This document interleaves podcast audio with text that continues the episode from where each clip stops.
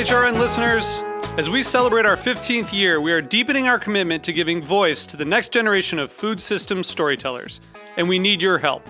Our internship and fellowship programs help activate new possibilities for underrepresented and underestimated young people through experiential journalism, audio engineering, and production training. Through these unique programs, HRN helps food equity stewards build essential workforce readiness skills that expand their potential and foster economic mobility. Please consider supporting these critical programs. And with a minimum donation, you can be entered to win a dinner for two at an amazing restaurant in one of eight cities and tickets to a concert at a great venue in one of those cities. We have incredible partners across the country who have donated, as they also share our passion for helping to educate the next generation of food systems storytellers. Check out heritageradionetwork.org slash 15 to donate and enter to win today. That's heritageradionetwork.org slash 15 to donate and enter to win today. And make sure you donate before March 31st. Thank you. You're listening to Heritage Radio Network. With more than 30 weekly podcasts, HRN has something for every food lover. Learn more at heritageradionetwork.org. This episode is brought to you by Wisconsin Cheese. We've been making cheese in Wisconsin since before we were even a state, which may be one reason why we win so many awards for it. It's what happens when a whole state dreams in cheese. Find your next favorite cheese at wisconsincheese.com.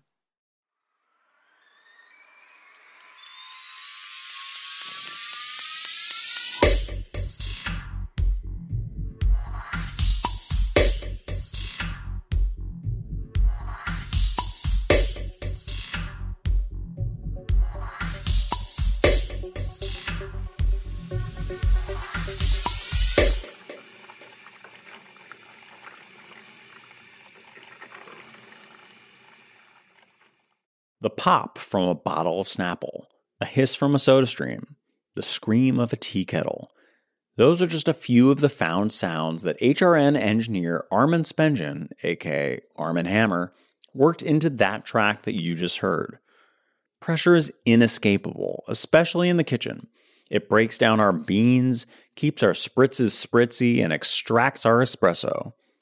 Pressure can also break down our spirits, and kitchens have a reputation for being exceptionally stressful scenes.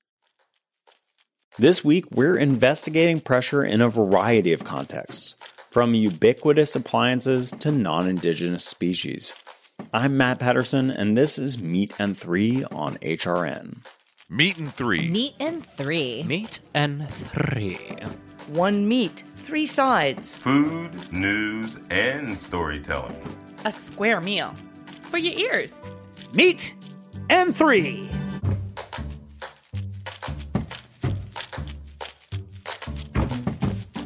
So, I've never been in a Michelin star kitchen during service, but having consumed a lot of food media, here's what I imagine.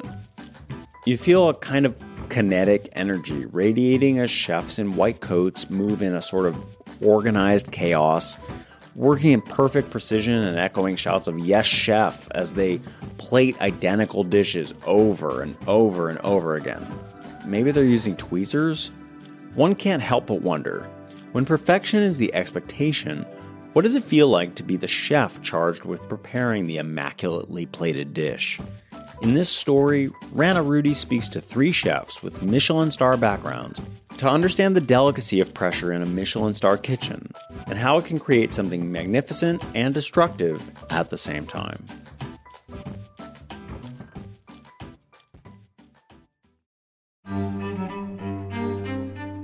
What does it feel like to be behind the plate that is expected to bring gasps of awe to each guest every night? What does it feel like to carry the pressure of perfection every day? You kind of start to feel like a machine. Food can be something so beautiful, so thoughtful, where you spend a lot of time coming up with something. But in a fine dining restaurant where you have to uphold stars or you have to expect to feed maybe a restaurant critic, it's really hard not to feel like a failure when you have messed something up. And you almost don't even feel human after an evening of service because you've just had to keep going. you don't you don't have a choice but to keep going. Genevieve Yam is the former pastry cook at two Michelin starred Blue Hill and former pastry chef de partie at three Michelin starred Per Se. What is it that we're even working towards? What is this pinnacle that we're all trying to reach? I don't know what it is. I I'm not sure many chefs know either. But I think for a lot of people who've cooked their entire life, cooking is the only thing they know. Working in a restaurant is the only thing they know. And their identity is so tied to being a chef. And so if you are not a chef who wins your Michelin stars, then who are you? How have these three stars taken such a hold on the restaurant industry? What is it about them that pushes chefs to such extremes? And where did this system come from?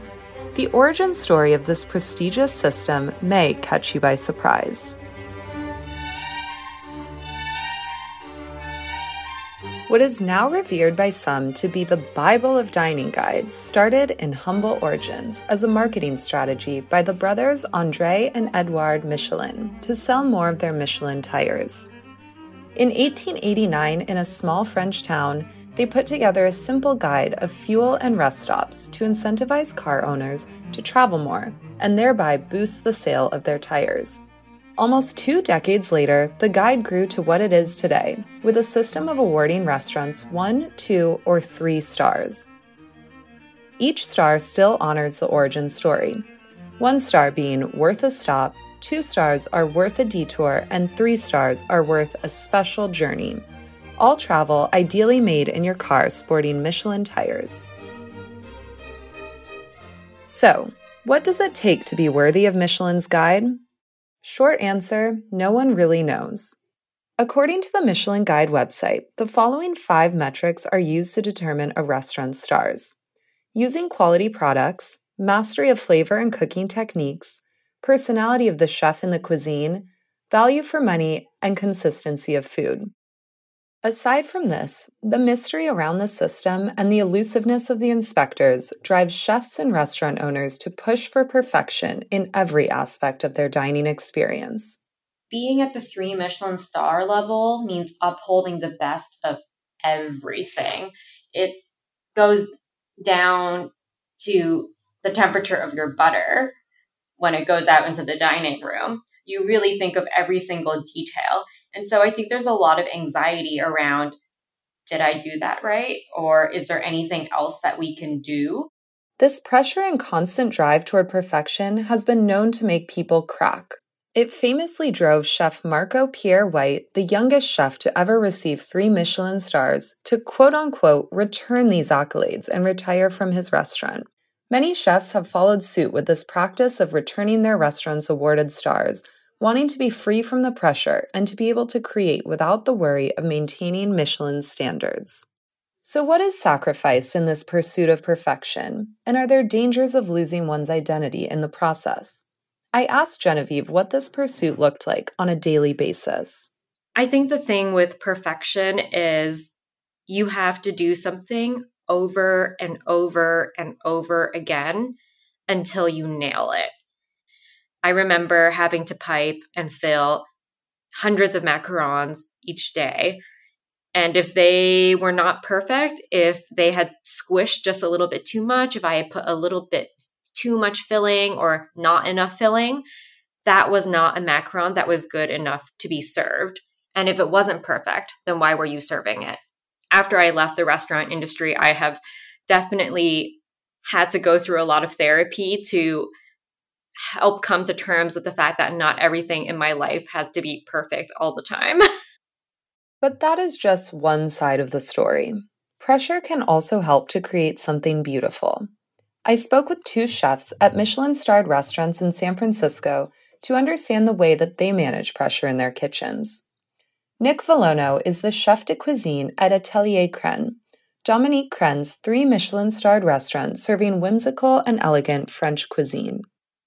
I think teaching and, and mentoring is so important, and I think there's two ways to go to manage in this environment, and it's either to be out of fear or out of instilling that same like responsibility in your in your employees and making them feel the pressure of course but in a way that's that's wanting to push further and not just like pressure of am i going to get something thrown at me today or is someone going to yell at me or am i going to lose my job it it's terrible to to just be an asshole to people all day i've been in the environment where that's what's been asked of me and it's mentally draining it's physically draining and it doesn't work anymore. We, it, I mean, you can talk to anyone in the industry. You see it whether it's this person getting called out for, you know, violence or harassment or all these things, and and it it absolutely doesn't work. Mm-hmm.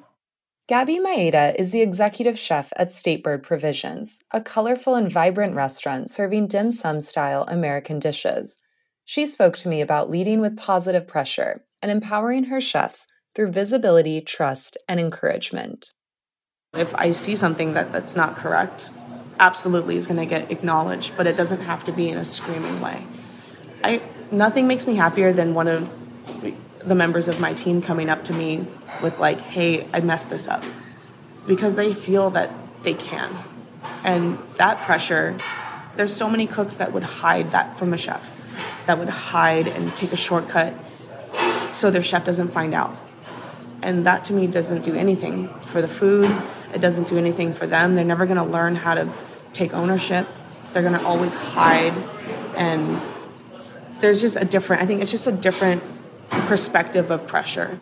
This different perspective of pressure is pivotal in a Michelin star kitchen when everything seems to ride on the consequences of imperfection. In such a competitive space, it can be easy for a culture of bullying to enforce results and easy for one's identity to be lost in the process being reduced to a machine of perfect precision. Both Nick and Gabby's styles of leading with compassion and encouragement instead of with fear showcase a refreshing perspective in a cutthroat industry. I think when my team feels extremely good about going into their day, going into service, and feeling like they worked really hard but not defeated, to me, that's success of a day. And that we're excited to do it again tomorrow. We had a day recently where it was really, really crazy. And we had the best time because we're doing it together, because we were able to to cook and to communicate clearly and you know we all realized and i looked around and everyone around me is the same. They love what they do. And how amazing is it to be around like-minded people? And to do that and replicate that every single day is kind of the goals. The key to their success replication of more than just that perfect plate.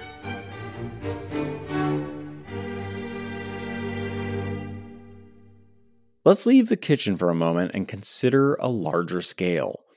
What about pressure on entire ecosystems? Stella Maiden investigates the pressure that invasive species can exert on their new homes and whether eating those intruders could solve the situation or make it worse.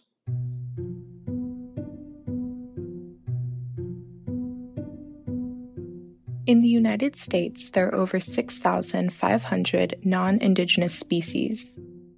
Although non Indigenous species can be integrated into food production and consumption in a sustainable manner, those that are classified as invasive pose a threat to native plants and animals, as well as the economy and environment which they inhabit.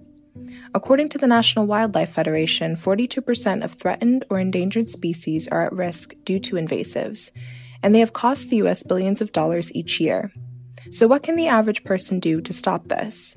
Some state governments encourage citizens to kill invasives on site, such as the spotted lanternfly, which spread across the East Coast beginning in 2014. But what about a more enjoyable way to bite back? I spoke with three experts about the rather controversial topic of eating invasives. Joe Roman is a conservation biologist and researcher at the University of Vermont who also runs the website Eat the Invaders. Around two decades ago, he coined the term invasivorism, which refers to eating invasive species as a means to control or eliminate their numbers. However, as Joe explains, eating invasives should not be the first resort. The last thing you want to do is eat invaders. The most important thing you want to do is prevent new invasions, right? So we want strong policies that restrict the in, the arrival of new species because we'll never win if we keep bringing new species in right? So the way we've changed it is to really emphasize the educational aspect of this. This is not the answer to invasive species. This is one way to reach a new audience and have fun with it that people can go out and learn about the environmental the ecological history of their area as well as have a good meal um, but but it isn't just intent it certainly isn't intended to be a commercial venture or something where i think this is going to solve the problem it's one tool in the toolkit Next, I spoke with Martin Nunez, a professor of biology and biochemistry at the University of Houston. Martin was against eating invasives at first, but now sees the movement as a great tool for environmental outreach. Still, he remains wary of the potential for the popularization of invasivore diets to negatively influence food culture. The problem with eating invasives is that we we maybe like making like a, like a new market for something that wasn't before. So if we if we create like a like say like a new market for like a new species, people perhaps w- will want to keep it, no, or or even like spread it. So that's a problem of, of eating like invasives. Although eating invasives may be counterproductive in the long term, there have been success stories. Take, for example, the lionfish. The lionfish is a species native to the Indo Pacific that has spread to the Atlantic, Gulf of Mexico, and Caribbean. They negatively impact ecosystems by preying on native aquatic species and removing populations that consume algae, which, when overgrown, can harm coral reefs.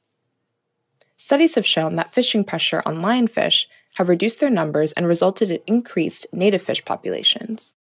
So, how does one go about eating invasives? Nowadays, there are a variety of food establishments that provide meals with invasives on the menu. But for those who would like to forage for themselves, Tama Matsuoka Wong, a practitioner and forager, has a set of guidelines she uses for her harvesting company, Meadows and More, which she encourages the public to employ as well. In terms of sustainability and the plant population, you really don't have to worry. The thing that's great about invasive species, you don't have to worry about taking them because there's just like too much already, right? So let's say you want to take these invasive species and you're like, yeah, I found out what they are. I know that they're edible. So then the, the second part is about the control. So you want to be careful about when and how you're harvesting. So number one, make sure you have permission you're working with the property owners because in some places in parks etc oh, it's illegal. And part of the reason it's illegal is because they're going out and spraying the stuff with serious poisons. And then secondly you want to make sure that you're harvesting them in a way that is not invigorating the plant. You have to be very careful if where you dispose of it. So let's say i'm taking parts of it and then other parts which you're not sure you know whether it might end up seeding or you want to make sure that you're I have an invasive plant area that I we dispose, and so we can keep it's really close to where we process things, so we can keep an eye on it and make sure that nothing's coming out of that. You know, in terms of a basic framework for invasive plants, I think as long as you are following these um, governance, it's a good thing. Eating invasives has its risks and limits but it can be a great way to spread awareness and interact with the environment. Just remember the next time you're enjoying a nice plate of lionfish that all good things must come to an end. We'll be right back with more Meat and Three after a brief break.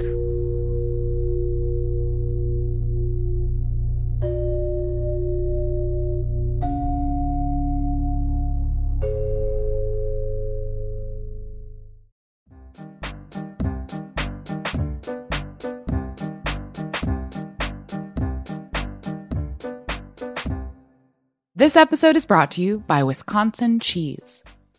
There's a reason when you think of Wisconsin, you think cheese.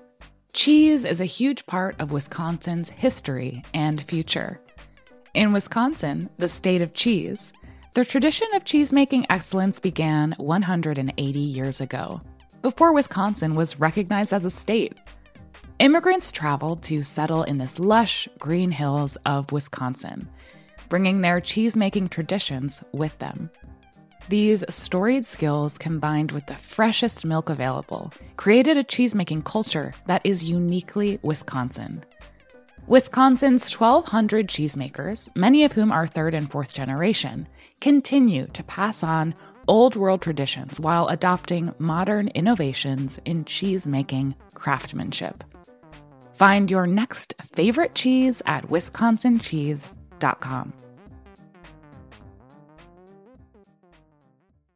Welcome back to Meat and Three.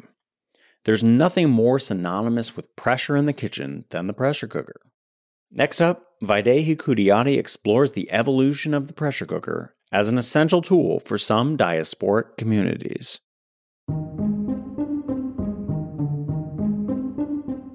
In the 17th century, French physicist Denis Papin created a kitchen appliance that changed the way food was cooked in everyday households. Papin's new digester for softening bones created quite a stir in London's Royal Society as it introduced a new way of cooking by using steam.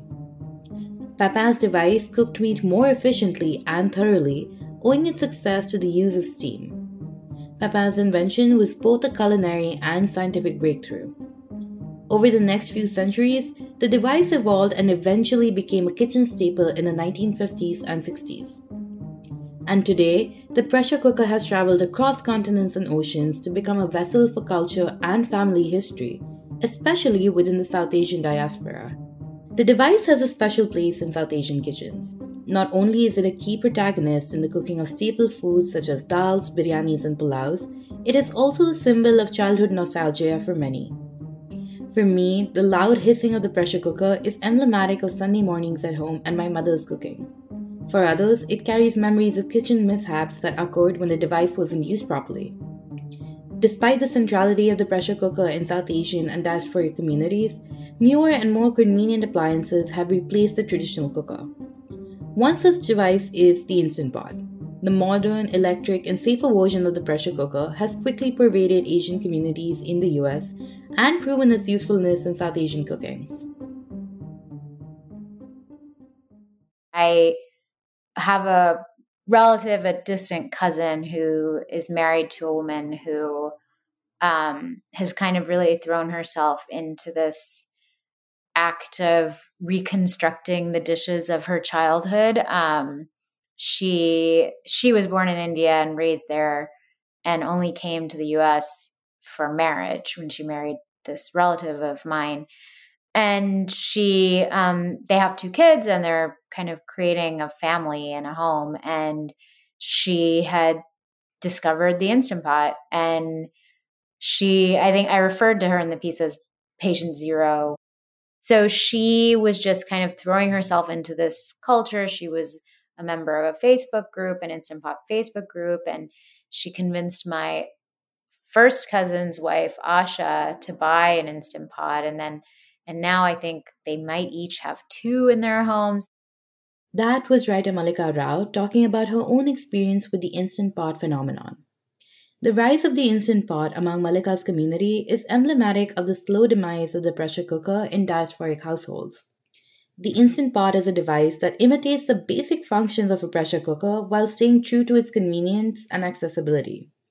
In other words, consumers can make the same food in an Instant Pot that they made in the lofty pressure cooker. In many modern South Asian households, the convenience of the Instant Pot has outweighed the nostalgia associated with the traditional pressure cooker. Yeah, I mean, I think yeah, you could imagine a world where people held on to the pressure cooker because it has all these um, nostalgic associations. But I think people are also practical, right? I mean, if you left a place to to go somewhere else, you're you're probably uh, in not not particularly hidebound. Despite the practicality of the instant pot in comparison to the pressure cooker, members of the South Asian diaspora, such as myself, still cling on to our beloved kitchen appliance. I asked Mallika why this is such a common occurrence. It's funny, it seems like sort of a, in some ways, it's kind of a testament to human irrationality and sentimentality because I mean, first of all, the pressure cooker is not an Indian invention. It was it was a European invention. It was invented by a British guy and it really gained popularity in Europe first. Um, and and so you know to begin with it's kind of it's it's not endemic, right? And so I think there's maybe just a people are very slow to to change in some ways and there are these totems that can seem so so vital in terms of defining who we are. But again you know i mean uh so many so-called staples of the indian diet are also new world ingredients. They didn't have them until until columbus came to america. So um have access to them. So yeah so i think there's obviously a kind of artificial aspect to all of this kind of culture making where you might people might think that they're being they're they're staying true to some kind of larger tradition when in fact they're just staying true to what they know from their childhood. And that seems to make sense while the Instant Pot may have replaced the traditional pressure cooker in the kitchen, the sentimentality and nostalgia associated with the older device doesn't seem to be going anywhere. For our last story, we tune into HRN's Agave Road Trip, which endeavors to demystify the world of agave spirits. In the first season of their show, hosts Lou Bank and Chava Periban lay out the process of mezcal production step by step. So we've previously talked about what agave is and how you harvest it, and then we talked about roasting the agave. And now we're talking about once you've roasted it, what do you do with it? Well, you have to find a way of making it like how would you describe the consistency that it has? It's like smashed potatoes, sort of. They go on to explain that while many mezcaleros use modern equipment, some believe old school manual pressure is preferable to the more mechanized options for breaking down agave. In an interview with Mezcal producer Lalo Angeles, he explains why he made the switch from a wood chipper type machine to the more traditional wooden mallet. Ah, bueno, en, mira, cuando machacamos, uh, cuando machacamos a mano, when we mill agave by hand, it's like when we make guacamole. When we place the avocado on the molcajete and crush it with a stone, or even using a mortar, we introduce a lot of new flavors. But if you take the same avocado and put it inside a blender, it becomes more rigid. It does taste like avocado, but nothing else. I talk about guacamole because I think it is a very universal thing, and I realized that the same thing happened with agave. When milling it with a machine, all the flavors come very clear, very defined. A tobasiche was only a tobasiche, and it didn't have any more flavors around it. Tobasiche is a wild subspecies of agave. When you mill it by hand, you introduce more aromas. The mezcal smells like tobasiche too, but it also smells like flowers, earth, and many other things. Milling the agave mechanically is most efficient. It makes a higher yield of the sugars available to the yeast to create alcohol. Using a modern wood chipper type machine might speed along the process, but it may also lose unique flavors that reflect the specific agave varieties and growing regions. The decision of how exactly to process the agave isn't necessarily in the hands of mezcaleros global demand of mezcal and tequila has risen sharply over the last few decades. In an upcoming trilogy of episodes focused on sustainability in the mezcal industry, Lou and Chava discuss the impact of this consumer demand on an ecosystem and economy that revolves around a plant which can take up to 40 years to mature in essence, we're turning we're turning Oaxaca into the same kind of monoculture with Espadin that Jalisco has become with Blue Weber. So if yeah. you just look at a bottle and see, okay, hey, look at this, it's from Guanajuato, and it's it's made from Salmiana, drink it right? Like right now, the last time I checked the numbers, something like 90% of all mezcal was made from Espadin in Oaxaca, which means that basically one out of every 10 times the average consumer is making a choice. The choice is something that's not Espadin, not Oaxaca. Hey, just do that two yeah. out of 10 I mean, times, I, three I like out of 10 times. Well, I really like how simple that formula is. Mm-hmm. Uh, so I'm gonna give you a compliment. Won't happen again during these three episodes. So I like the the simplicity of that formula also because you are sending money to other areas of Mexico. Yeah. Which again, I think that uh, yeah, like that's a twofold thing. Mm-hmm. You are giving more. Uh, you're distributing the pressure on the land mm-hmm. in more square uh, kilometers. Mm-hmm. And you are also giving more communities, more families resources in order to take better care of their lands. Because honestly, something that I've learned in Mexico mm-hmm. is people don't want to leave their towns. Sure. They don't want to go live in Mexico City in La Condesa. Right. Freak no. They want to stay where they have their family, their roots, their the mango that they like, mm-hmm. the parties that, that, that they enjoy, their saints, mm-hmm. and they are actually extremely good at taking very good care of their land if they have the means and uh, and and the mind, uh, the the the main the the sanity or the I don't know, like just the resources in order to do that the more resources you give to to the people that are starting to to see in agave a valuable resource, mm-hmm. the better they might take care of of their land until it gets to a certain size. Decisions about what type of agave to grow and how to process it should stay in the hands of the mezcaleros and Mezcal's global following ought to shine a proper spotlight on the diversity of the artisans dedicated to the craft. If you want to learn more about supporting these communities striving to share a taste of their land with the world, subscribe to Agave Road Trip. That link, plus many more for each of our stories, can be found in our show notes.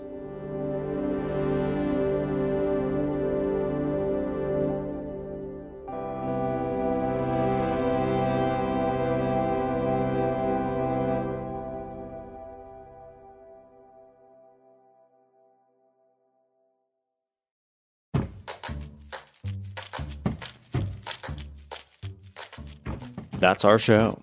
Special thanks this week to Rana Rudy, Stella Maiden, Vaidehi Kudiati, and Taylor Early. Meat and Three is produced by Kevin Chang Barnum, Katie Mosman Wadler, and me, Matt Patterson. Our audio engineer for this episode is Kevin Chang Barnum. Our theme song was composed by Breakmaster Cylinder. This program is supported in part by public funds from the New York City Department of Cultural Affairs in partnership with the City Council. Meat and Three is powered by Simplecast. Meat and Three is a production of Heritage Radio Network, the world's pioneer food radio station. Learn more at heritageradionetwork.org and follow us at heritage underscore radio. And please stay in touch. Whether you have a story idea or would just like to say hey, write us at ideas at meatandthree.nyc. That's all spelled out.